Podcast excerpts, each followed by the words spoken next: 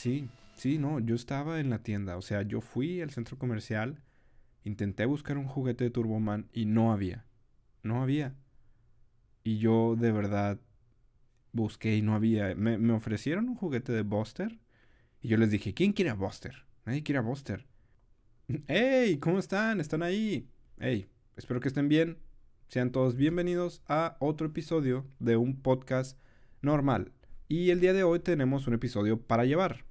Ya teníamos bastante tiempo que no sacábamos uno. Yo creo que según YouTube, el último que sacamos fue hace un mes. El de El hombre lobo. Así que para no quedarnos atrás con estos episodios que tanto les gustan, o que yo creo que les gustan porque nunca me han dicho lo contrario. Así que ya saben, episodios que vamos haciendo mediante o durante esta grabación. Así que el día de hoy el tema es un tema muy interesante, como todos los demás episodios, y es sobre la ciudad amurallada de Kowloon. Y espero que lo estoy diciendo bien. Kowloon o Kowloon o Kowloon o no sé. Kowloon sería un nombre muy chistoso para una ciudad. Y sería más irónico que toda la gente que vive en esa ciudad sea gente plana. Bueno, volviendo con el tema, la ciudad amurallada de Kowloon, Kowloon em, si ustedes han escuchado alguna vez de esta ciudad o no han escuchado alguna vez de esta ciudad, quiero que como su nombre lo dice, se imaginen una ciudad amurallada, pero con más de 300 edificios, de tal vez unos 10 o 14 pisos de altura todos compactos en un terreno de aproximadamente 2.6 hectáreas, o sea, 26 mil metros cuadrados. O sea, eso es nada. Lo interesante de esta ciudad amurallada es que de verdad vale la pena que lo busquen en internet. O sea, que pongan, que busquen ciudad amurallada de Kowloon, K-O-W-L-2-O-N, y vean el tipo de ciudad slash edificios que son. Es como si fuera un engrudo de edificios mezclados. Es una ciudad, o era la ciudad, y no es que fuera una ciudad de verdad, más bien, la ciudad de Kowloon ya existía dentro de una ciudad que también se llamaba Kowloon, que está en Hong Kong. Creo que no había mencionado dónde estaba, estaba en Hong Kong. Bueno, me refiero estaba porque ya no existe. En esa ciudad llegó a haber 50.000 residentes en un una dimensión de 27 mil, 26 mil metros cuadrados. Para que se dimensionen cuánto es más o menos, son como 120 metros por 210 metros, más o menos. Eso no te da... ¿Eso cuánto te da? Eso te da como 25.200 metros cuadrados, o sea, quizá un poquito más largo, pero lo que voy con todo esto es que es muy poco. O sea, 120 metros cuadrados por 210 metros cuadrados. Bueno, obviamente una casa no mide eso, pero ni siquiera es un parque. Imagínense un parque ni siquiera tan grande. O sea, puede ser cualquier parque de una colonia. De cualquier tipo de colonia. O sea, puede ser una cuadra. Puede ser una cuadra de casas. Y no, no una cuadra larga. O sea, 50 mil personas. Hay, hay, aquí en México hay municipios que tienen menos de esa cantidad de gente en territorios 100 o mil veces más grande. No sé si mil veces más grande, pero sí mil, o sea, mucho más grandes, ¿verdad? Esto era una locura. Y ahora yo les vengo a contar el día de hoy la historia detrás de esta ciudad. Y esta ciudad comenzó ahí por el año del año 1000, el año 960 y es que se encontraba, o se encontraba más bien, pues sí, en Hong Kong, que en ese momento era de China, ¿no? Y durante estos años, entre los años 1000, entre los años 900, en los años 1000, existía en China una dinastía de emperadores, que era la dinastía Song. Ahora no voy a hablar sobre la historia de China porque yo creo que para eso se necesita literal un podcast completo de la historia de China. Ni siquiera la historia de China moderna, de la antigua. Pero existían en ese momento emperadores en China. La dinastía en especial era la dinastía Song, que, fun fact, la dinastía Song fue la primera en el mundo, en toda la historia, en usar papel moneda. O sea, los primeros en usar monedas, no monedas, o sea, papel moneda, billetes, fue esta dinastía.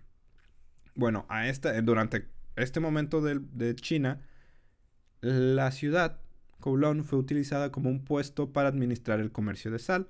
Y es que en ese momento China, como siempre ha sido, bueno, no siempre, pero como la mayor parte de su historia ha sido, era un imperio enorme, ¿verdad? Con mucha gente, muchos tipos de, pues valga la redundancia, no tribus, pero secciones, pueblos, historia, o sea, es muy complejo, pero prácticamente la ciudad estaba siendo utilizada para administrar sal.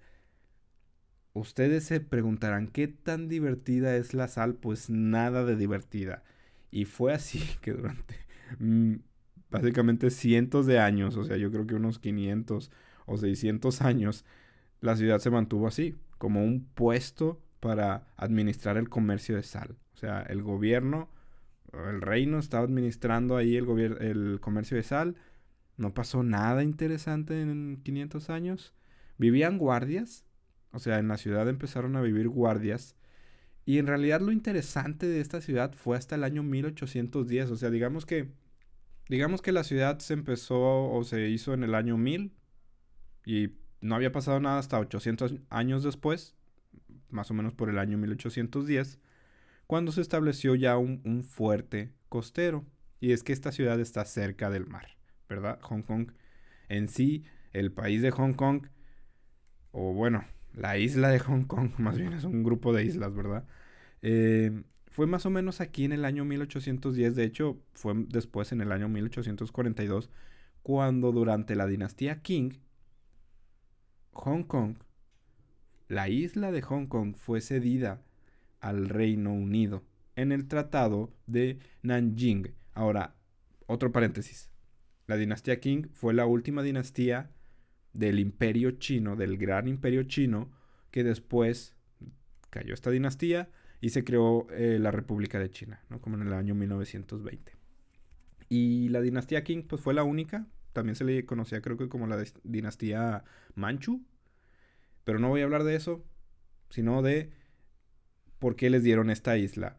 Eh, el tratado de Nanjing era un tratado que firmaron entre el imperio, o pues sí, el imperio del Reino Unido y el imperio de China, para, digamos que poner un alto a la, la primera guerra de opio. Ese es otro tema muy interesante que yo sé que la próxima temporada vamos a tratar temas de guerra porque son guerras interesantes, hay muchas guerras en el mundo, siempre ha habido guerras, siempre habrá guerras. La guerra de opio, o fueron varias guerras de opio en realidad, desde la primera llegó al fin con este tratado de Nanking, donde prácticamente el imperio chino le dio terrenos al imperio británico, ¿verdad? Eh, y llegaron otros acuerdos que tal vez no vale la pena tanto enfatizar en eso, sino simplemente el imperio, el, Reino Unido ahora era dueño, por así decirlo, de la isla de Hong Kong. Pero, como en esa isla, el imperio chino, la dinastía Qing, aún tenía un fuerte dijo, ¿sabes qué? Vamos a seguir con el control, o más bien con, digamos que un poco la presencia, no control, pero sí la presencia de China todavía dentro de la isla. Ahora, y después de esto fue cuando se hizo una fortaleza, o sea, fue cuando se empezó a, a poner esta gran pared defensiva que era de hecho la muralla, por esto se hizo una muralla, o sea, cuando se dieron el terreno fue cuando decidieron hacer la muralla. Según este tratado de, eh, ¿cómo, era? Nanjing, fue cuando se le dieron los terrenos de Hong Kong a Gran Bretaña durante 99 años.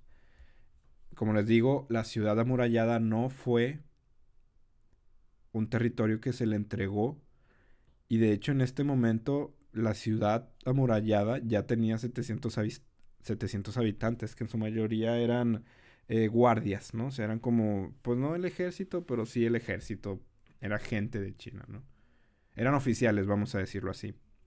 Ahora, China sí se encargó de que sus oficiales no interfirieran en, en la defensa de Hong Kong británico.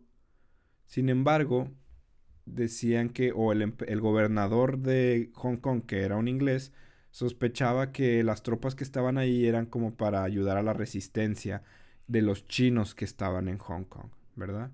Así que la ciudad fue atacada en 1899 para descubrir que en realidad ya no había soldados. O sea, que los soldados o los oficiales que ahí mantenían supuestamente el, el, imperio chino se habían ido y habían dejado ahí a 150 residentes que eran gente que cuidaba las casas, personas, lo que sea, o sea.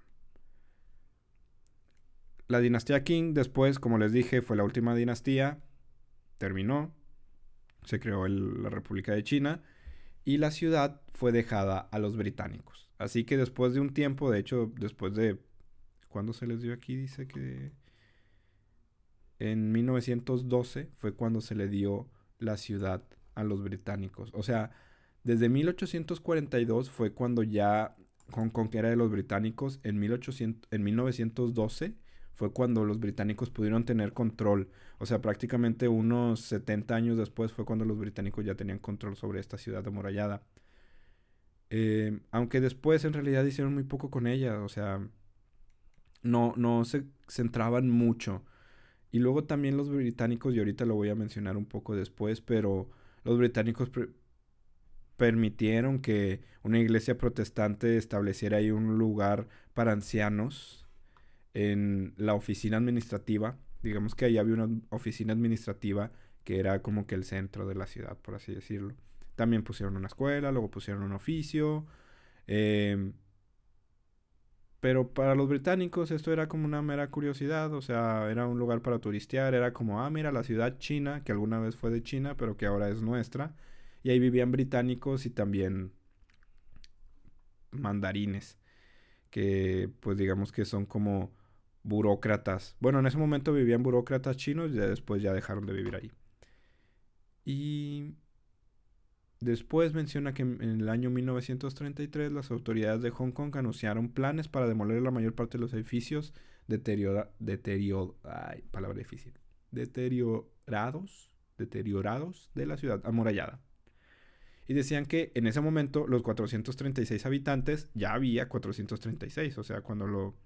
En 1899 había 150 y unos mandarines, ahora ya había 436 que eran ilegales, vivían ahí de manera ilegal. Les dijeron, ¿saben qué? Vamos a destruir la ciudad, váyanse, les vamos a dar nuevas viviendas y destruyeron la ciudad. Así que en el año 1940 ya solamente quedaban pues este, esta oficina administrativa que se llamaba o le decían llamen, no ramen, sino llamen, la escuela que alguna vez construyeron y una casa. Ahora, básicamente habían pasado 100 años ya, un poquito menos, 96. Sí, 96 se los dieron en el 42. En 1940 fue cuando derribaron la ciudad y con ella los muros. Y pues sí, prácticamente 98 años después de que les dieron el terreno, em, fue cuando destruyeron todo. Nada más dejaron pues el Yamen, la escuela y una casa. Ahora, 1940, una época donde empieza la Primera Guerra Mundial, bueno, la Segunda Guerra Mundial, perdón, la Segunda Guerra Mundial, y hubo una ocupación de Hong Kong por parte de los japoneses. Así que Japón... Ah, yo había dicho que la muralla ya había sido derrumbada, perdón, me equivoqué. Japón demolió la muralla. O sea, la ciudad existía, pero los británicos habían demolido todo lo que había dentro, habían dejado nada más las llamen, la escuela, la casa y la muralla. Japón derribó la muralla y utilizó las piedras para hacer el aeropuerto que estaba cerca. Ahora, después de la guerra, cuando se rindió Japón, China anunció su intención de reclamar los derechos sobre la ciudad amurallada. Los refugiados de la China continental, debido a la, porque luego hubo una guerra civil en China, eh, decidieron tomar ventaja de la protección británica y se instalaron en esta ciudad amurallada, ¿verdad? O sea, después de la guerra, en muchas partes del mundo hubo muchas crisis, muchas guerras civiles. Era, ok, nosotros pertenecíamos a un imperio después de la Segunda Guerra, eh, las posiciones de los países se movieron geopolíticamente Em, Vietnam también fue uno de esos países que sufrió ahí la digamos que los terrenos los quería recuperar Francia, pero luego entró Estados Unidos. Hay todo un tema muy interesante de el reagrupamiento de los países después de la Segunda Guerra Mundial. China no se quedó atrás. Muchos chinos decidieron ir a Hong Kong a cubrirse con los británicos y fue cuando tomaron la ciudad amurallada en 1942, un grupo de prácticamente 2.000 personas, ¿no? Los británicos intentaron expulsar a estas 2.000 personas que querían recuperar o querían, eh, vaya, eh, resguardarse, ¿no? En la ciudad. Así que los británicos cuando vieron que no pudieron expulsarlos, tomaron una política de no intervención en la que decían que pues les valía madre lo que hicieran en la ciudad amurallada. En enero de 1950 estalló un incendio dentro de esta ciudad donde más de 2.500 cabañas eh, se incendiaron. Eran prácticamente ya las 17.000 personas que vivían aquí. ¡Wow! ¡Wow! Esto fue bastante. Ahora, este desastre puso en evidencia que se necesitaban hacer adecuaciones para evitar más incendios en la zona, porque las casas eran de madera y las ruinas de la ciudad dieron a los recién llegados otra oportunidad de construir de nuevo. Así que se dice que tal vez este fuego pudo haber sido provocado porque decían, bueno, ya nos expandimos aquí, ya vivimos tantas personas, ya no podemos construir, quememos todo para volver a construir, ¿no? Ahora, como no había en sí una aplicación de leyes del gobierno, tanto chino como británico, eh, la ciudad amurallada se convirtió en el refugio para el crimen organizado y las drogas. Y en el año de 1959 ocurrió un asesinato dentro de la ciudad que dijo que, o más bien que provocó que el gobierno de Hong Kong dijera que tenía jurisdicción ahí. Sin embargo, en realidad es que la ciudad amurallada era gobernada por estos justamente sindicatos de crimen organizados, conocidos como triadas. Que ahora tal vez ustedes digan una triada no es como un conjunto de tres cosas, no. Bueno, sí, pero también es un término genérico que se utiliza para designar a ciertas organizaciones criminales que tienen origen en Hong Kong, Taiwán y algunas en China continental. No vamos a entrar más en esto, pero una triada es prácticamente un grupo criminal. Había varias triadas, como por ejemplo la 14K y la Sungji-on, o el Gremio Comercial e Industrial Nueva Virtud de Paz, que era una de las triadas más importantes de Hong Kong y China. Llegó a tener hasta 55 mil miembros en todo su mundo. hizo muchas actividades fuera de China, en Estados Unidos, Bélgica y muchas más. Ganaron un dominio absoluto en los innumerables burdeles, salas de juego y lugares para fumar opio que había en la ciudad amurallada. Ahora, la ciudad amurallada nunca tuvo una, un orden, por así decirlo. O sea, en los 50, después de toda esta venida o, ¿cuál es la palabra? Migración de estos refugiados, se hizo un desmadre en la ciudad. O sea, ya lo mencioné, había burdeles, sala de juegos, opio, eh, juegos de azar y mujerzuelas, o sea, había de todo en este lugar, ¿verdad? Y no fue hasta el año 1973 que cuando, cuando hubo una serie de más de 3.500 redadas policiales, se dio lugar a una detención de más de 2.500 personas y más de 1.000, de hecho una tonelada de, drogas incautadas. con lo que las triadas comenzaron a disminuir su poder. También menciona que las redadas erosionaron gradualmente el uso de droga y el crimen violento. En el año 1983 dijo que el comandante de la policía dijo que el distrito de la ciudad de Kowloon declaró que había una tasa de criminalidad de la ciudad bajo control. O sea, hicieron redadas, quitaron a las drogas y dijeron en 1983 que todo está bajo control. Ahora, sí, la ciudad amurallada era un lugar peligroso, pero también sufrió de una construcción masiva en los años 60, en los 1960. Y es que había desarrolladoras construyendo nuevas estructuras, estructuras perdón, por encima de las más antiguas. Y aquí fue cuando la ciudad se volvió densamente poblada y peligrosamente poblada. O sea, había más de 300 edificios, yo mencioné 350. Eh, más de 30.000 personas vivían en ese momento. En los años 70 y principios de los 80 hubo una reestructuración em, en las leyes para restringir la altura diciendo que no podían medir más de 14 pisos porque la ciudad se encontraba a 800 metros del aeropuerto.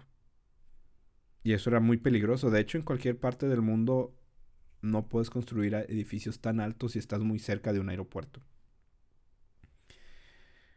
Además de prohibir o de limitar la altura de los edificios, la, pues, el hecho que, que la ciudad estuviera tan cerca del aeropuerto también hacía que hubiera mucha contaminación acústica. Que durante 20 años eso afectaba a la gente en los oídos, ¿verdad? Ocho tuberías municipales suministraban agua, mm, más bien suministraban agua a toda la estructura, aunque también decían que había pozos de agua, y que de ahí sacaban agua. Algunas de las calles interiores de la ciudad estaban iluminadas con luces fluorescentes, ya que la luz del sol rara, vez llegaba a los niveles inferiores, ya que no, no, pues no había una, un, un, diseño en realidad en esta ciudad. Esta ciudad crecía conforme se, se dejaba, o sea, empezaban a construir, destruían algo y construían otra cosa. Si había un diseño, si había un arquitecto, entre comillas, encargado de construir dentro de, de, de la ciudad, pero digamos que no lo hacían con una planificación adecuada. Aún así, se decía que la ciudad pues era un lugar peligroso para estar, ¿no? Y sí, el crimen organizado había desenfrenado, eh, el crimen organizado que se había desenfrenado durante los años anteriores, en las décadas anteriores de los 50 y los 60, sí se redujo, pero a su vez, por algún motivo, empezaron a salir una gran cantidad de doctores y dentistas sin licencia que operaban en esta ciudad. Entonces, esto es una... no sé por qué se van los eh, narcotraficantes y llegan los doctores y dentistas sin licencia? Mm, tal vez porque ahí podían hacerlo sin que nadie los molestara. También menciona, era un lugar para, mm, para pequeñas fábricas, negocios eh, ilícitos, muchos grupos se organizaban, em, hubo distintos intentos del gobierno por demoler algunas de las chozas para mejorar la calidad, de que hubiera la calidad de vida que vivían en la, en la, en la, ciudad. No se pudo. Muchos grupos religiosos, caridad y grupos de asistencia social intentaban entrar a la ciudad y fueron entrando poco a poco. Eh, aún así el gobierno empezó a decir, ¿sabes qué? Vamos a prestar algunos servicios como agua, entrega de correos a esta ciudad, porque a ver, esto véanlo como un montón de posesionarios llegaron hace prácticamente unos 70 años, 80 años durante la guerra y se puso ahí, bueno, no eran posesionarios, eso suena muy feo, eran refugiados que luego empezó a evolucionar, luego gente pues que tal vez no debía de estar ahí, empezó a construir, luego construyeron, luego se quemaban, luego entraron los, los, los mafiosos, luego se, se fueron los mafiosos, luego llegaron los dentistas y luego ah, se fueron los dentistas y luego la ciudad creció increíble, o sea, les recuerdo, vayan a ver una foto, es increíble, es como una favela de las que hay en Brasil, pero de edificios, o sea, es muy es muy irreal.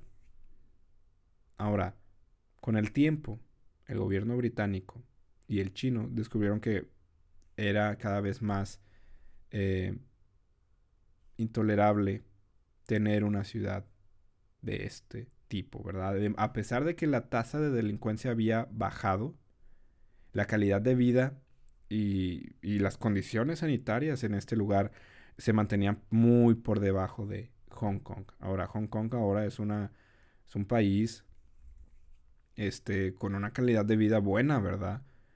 Y en 1984 la declaración conjunta sino-británica ¿Qué, es esto? Vamos a ver, lo voy a picar aquí. Dice la Declaración Conjunta Sino-Británica Eh, fue una... ¿Qué? A ver, veamos.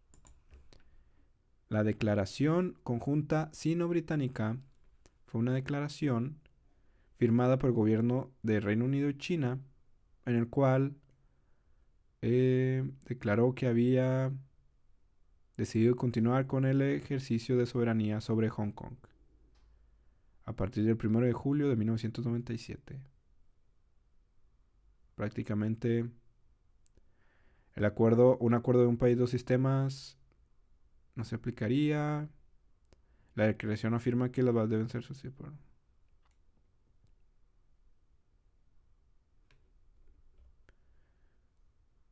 Eh, aquí dice, el gobierno británico se comprometería a devolver Hong Kong a China el 1 de julio de 1997, después de lo cual Hong Kong se, constituiría en región administrativa especial con amplio grado de autonomía, excepto en temas de relaciones exteriores y defensa, lo cual sería responsable el gobierno chino.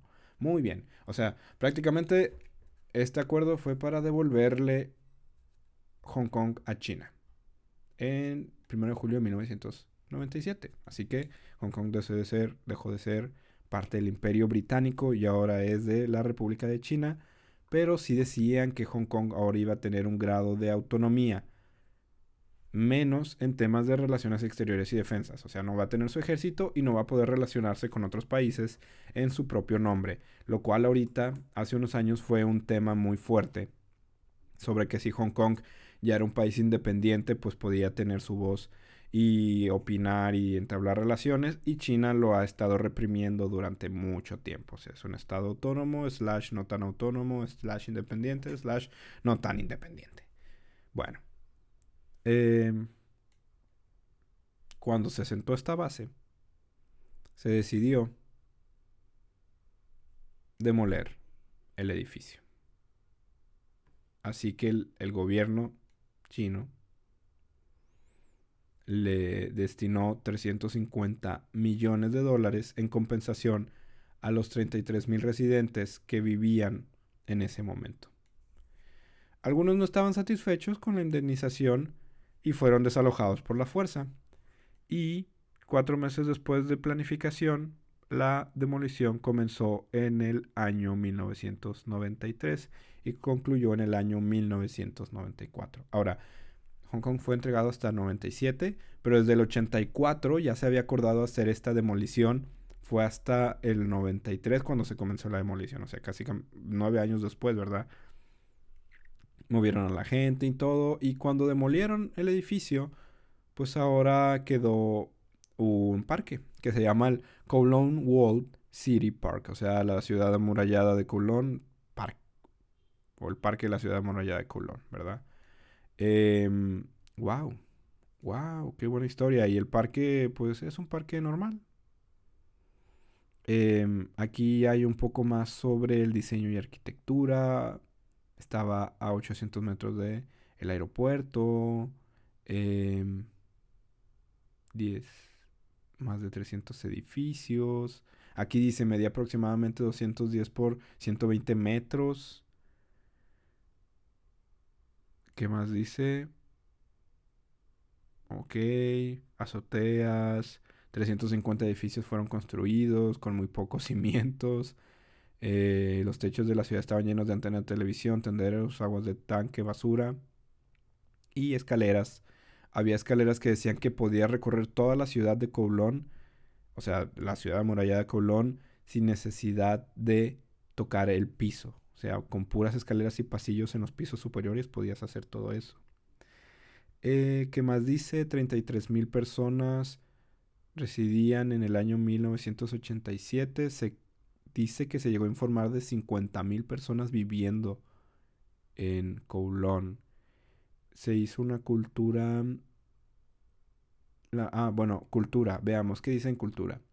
Al contrario que creían muchos de lo que, contrario de lo que creían muchos de los que no conocían la zona, la mayoría de los residentes de la ciudad amurallada se comportaban de manera similar a otros nativos de Hong Kong.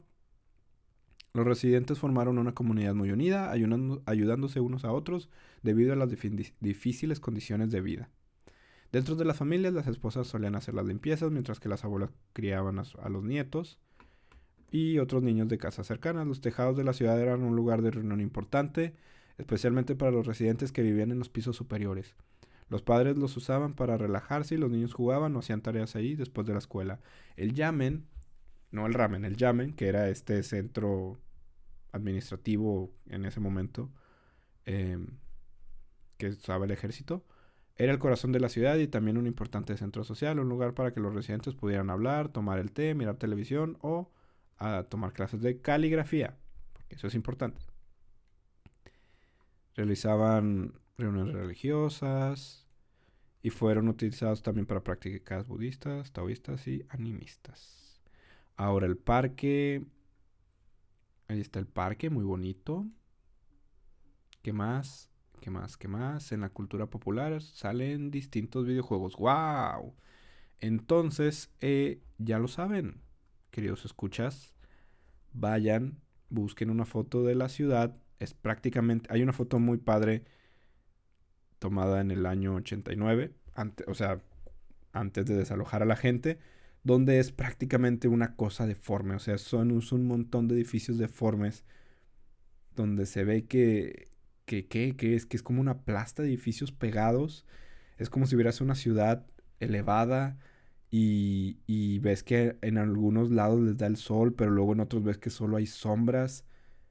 Wow, wow.